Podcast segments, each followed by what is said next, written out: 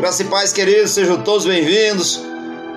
Que a palavra de Deus hoje possa falar nos nossos corações fortemente.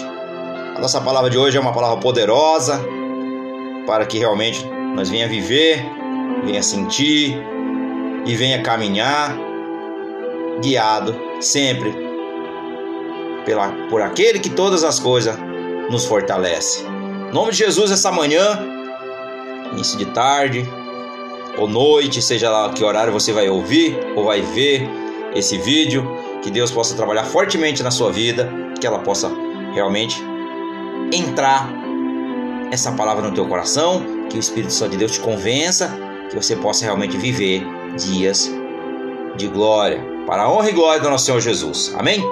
Então o nosso tema de hoje é perdão. Perdão. Essa nossa palavra, nosso tema de hoje é perdão. Eu vou falar aqui algumas verdades sobre o perdão, que o perdão nos liberta da escravidão, do pecado e poderemos viver dias de glória quando nós entendemos que o perdão nos ajuda muito. É um grande passo na vida de todo cristão buscar, principalmente ser liberto da escravidão do pecado. Então, a nossa palavra de hoje é o tema é perdão. Então, o tema está o nosso texto está em Mateus 6, no verso 14, no verso 15, que diz: Porque se perdoares aos outros as suas ofensas, também vosso Pai Celestial vos perdoará a vós. E se, porém, não perdoares aos, ao próximo as suas ofensas, também o vosso Pai não perdoará a vós as vossas ofensas. Veja que a palavra está dizendo: perdoe para que sejam perdoados. Se nós não perdoarmos, nós não seremos libertos. Então, Mateus Mateus 6, no verso número 14, no verso número 15, diz: Vou contar aqui algumas verdades sobre o perdão. Principalmente, pergunta os irmãos: Você me perdoaria? Você gostaria de ser perdoado? É uma boa pergunta. Então, em Mateus 6, 14, 15 diz: o perdão é um princípio fundamental para a vida cristã.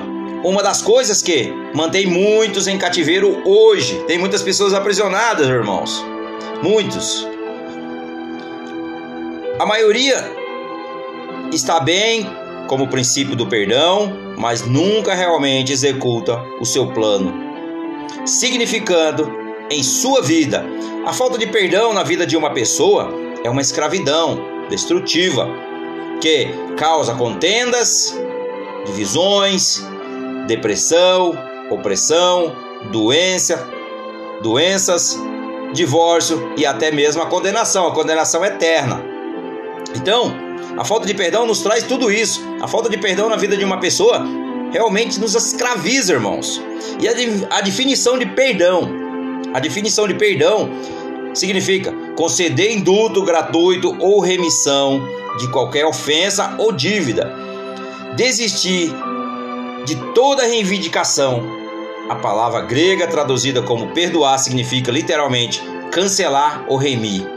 Significa a liberação ou cancelamento de uma obrigação. Glória a Deus.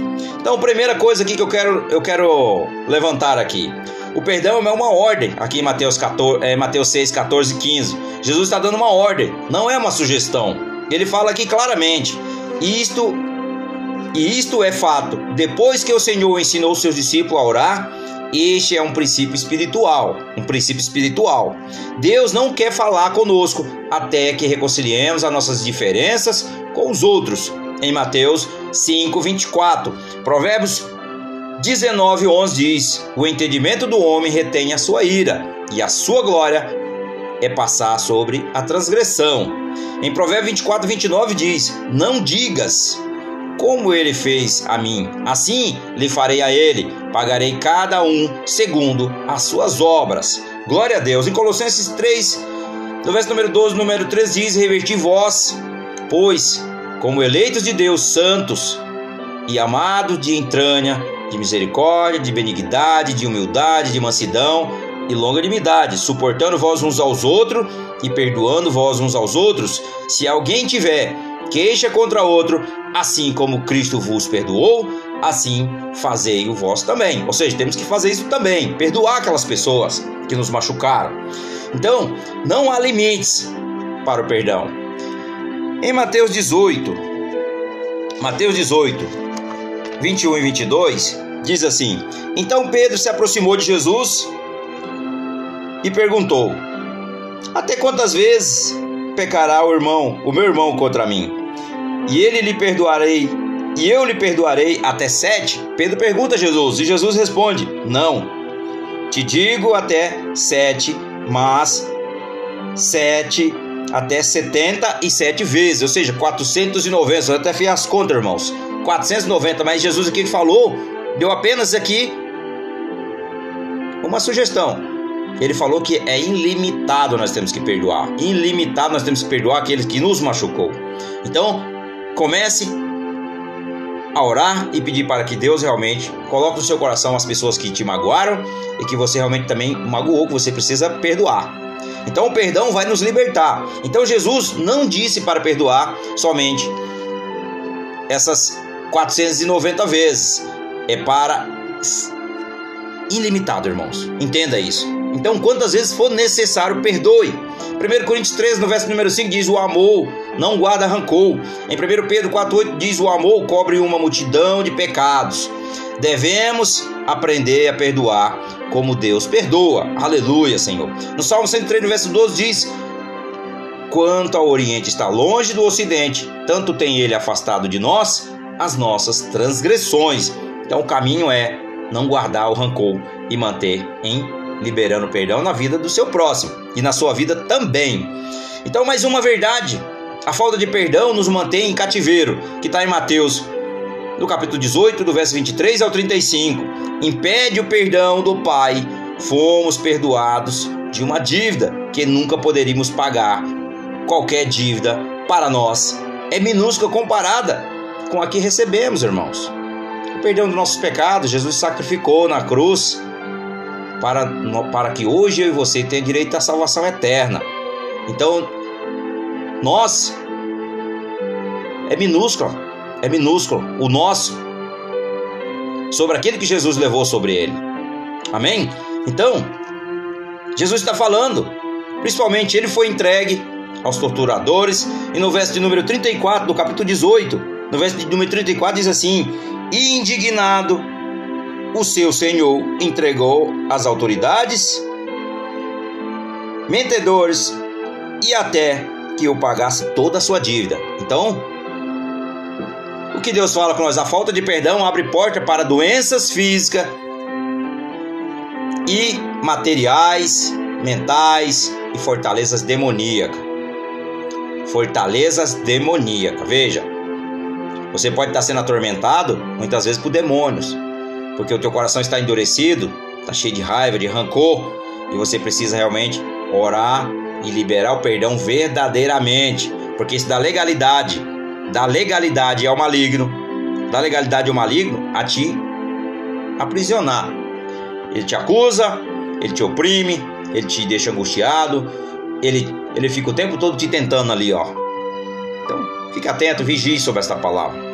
Se Deus está falando conosco hoje, é para que você realmente ouça essa mensagem e você coloque em prática tudo, tudo aquilo que você ouvir aqui, que você ouvir aqui, você coloque em prática tudo aquilo que Deus quer que coloque no teu coração. Amém? Então, pode limitar ou até mesmo bloquear as bênçãos de nossas vidas. Às vezes Deus nos abençoa porque nós falta falta de perdão no nosso coração. Está nos aprisionando, está nos tirando da presença de Deus. E isso faz com que nós não recebemos as bênçãos que o Senhor tem para nós. Então podemos bloquear o nosso próprio perdão. Veja, nós podemos ser condenados eterno, irmãos, porque nós estamos bloqueando o nosso próprio perdão, que está em Mateus 6, 14 e 15. Se não perdoamos, não perdoa e não podemos ser perdoados também pelo Pai. Essa é a verdade. Se nós não perdoamos o nosso irmão, Deus não nos perdoa. Então é em vão se nós não perdoarmos. Nós temos que buscar o Senhor, nós temos que buscar, mas também nós temos que perdoar para que nós sejamos libertos dessa escravidão. Em Provérbios 28, 13 diz: Aquele que encobre as suas transgressões jamais prosperará, mas o que confessa e deixa alcançará a misericórdia de Deus. Aleluia. Então alcance a misericórdia hoje, não deixe para amanhã. A falta de perdão é um pecado que bloqueia a prosperidade. Também, prosperidade, irmão. Prosperidade, falando de financeiro. Financeiro. Muitas vezes as pessoas falam assim: ah, mas o que é prosperidade? Financeiro, meu irmão. Então, fica atento, libera perdão. Pede perdão e libera perdão. Esse é o, é o caminho. O caminho é liberar. Liberar é de dentro. Ó, Deus trabalha assim, de dentro para fora. Ele quer limpar para depois você receber. Você entende como é que funciona? Ó, limpando de dentro para fora. Então libera perdão na vida daqueles que te machucou, que você que você também o machucou. Amém? Então o perdão aqui, nós vemos aqui que é o perdão. Então, a falta de perdão é um pecado também que, principalmente, irmãos, nos deixa amargos. Nos deixa amargos, sabe? Pessoa fica amargo. Sabe uma pessoa que você sente que parece que ela, ela é vazia. Às vezes eu, eu costumo, a gente costuma falar que é como abraçar um tronco de uma árvore. A pessoa que é vive coração duro, coração endurecido, coração que não tem, sabe, assim, o verdadeiro amor de Deus, a pessoa que vive aprisionada. Então isso faz com que a pessoa realmente viva amargurada, cheia de rancor, cheia de ódio. E, e muitas vezes esse coração endurecido, coração de pedra, não recebe o que Deus tem para dar. Então, Hebreus 12, 15 diz: Tendo cuidado que ninguém se prive da graça de Deus e de que nenhuma raiz de amargura brotando vos perturbe e por ela muitos se contaminem. Glória a Deus, aleluia, Senhor. Então, fica aqui a reflexão hoje. O perdão é um auto evolutivo também. Não é um sentimento, mas é uma decisão. Uma decisão é contínuo, passado, presente e futuro. Então, veja que é contínua. Então, você deve ser capaz de ver o seu agressor como um espírito vivo, não um inimigo, não como um desafio no caminho da sua vida, não como um obstáculo no seu caminho para o paraíso. Entenda que a nossa luta, lá em Efésios, diz que a nossa luta não é contra carne e contra sangue, mas é sim contra principados e potestades. Então a tua luta não é contra o teu irmão, é contra as trevas. Contra as trevas que está por aí, ó. Então a nossa luta é contra o maligno.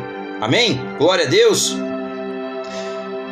E também, irmãos, mais uma verdade, a conciliação é sempre a melhor resposta e o melhor caminho. Não podemos permitir quaisquer área de falta de perdão em nossa vida. Devemos manter a nossa consciência limpa e manter-nos em comunhão com os demais. Não insistir na falta de perdão ordena a sua alma para estar sujeita aos espíritos. Veja isso. Então, precisamos liberar liberar perdão para que nós possamos receber. Porque senão nós damos legalidade a, a espíritos maus, demônios. As pessoas têm medo quando fala de demônio fala do diabo. Irmão, não temos que ter medo não, é ele que tem medo de nós. Quando nós andamos debaixo da proteção de Deus, nós vivemos em obediência, o mal não pode nos tocar. De jeito nenhum, não pode, a não ser que seja permissão de Deus.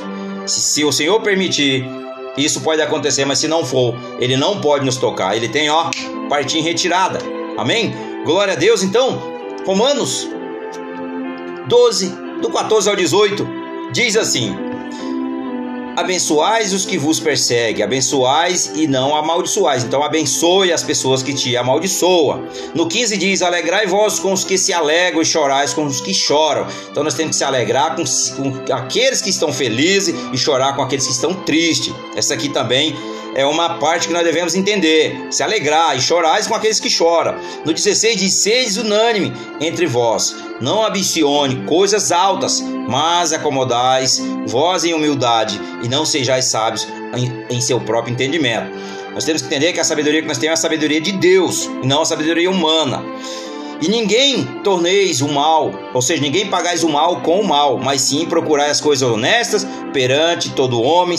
Então nós devemos pagar o mal é com o bem, para a honra e glória do nosso Senhor. E assim, se for possível, quando estiver em vós, tende paz com todos os homens. Então nós devemos mandar em paz, em alegria, em harmonia. Sempre perdoe os seus inimigos, nada os aborrecer. Então, perdoar é sempre o melhor caminho. Então, hoje fica aqui uma reflexão perdoe para que você também tenha vida e vida eterna. Que Deus abençoe, fica na paz e que Deus o abençoe a vida de todos os irmãos.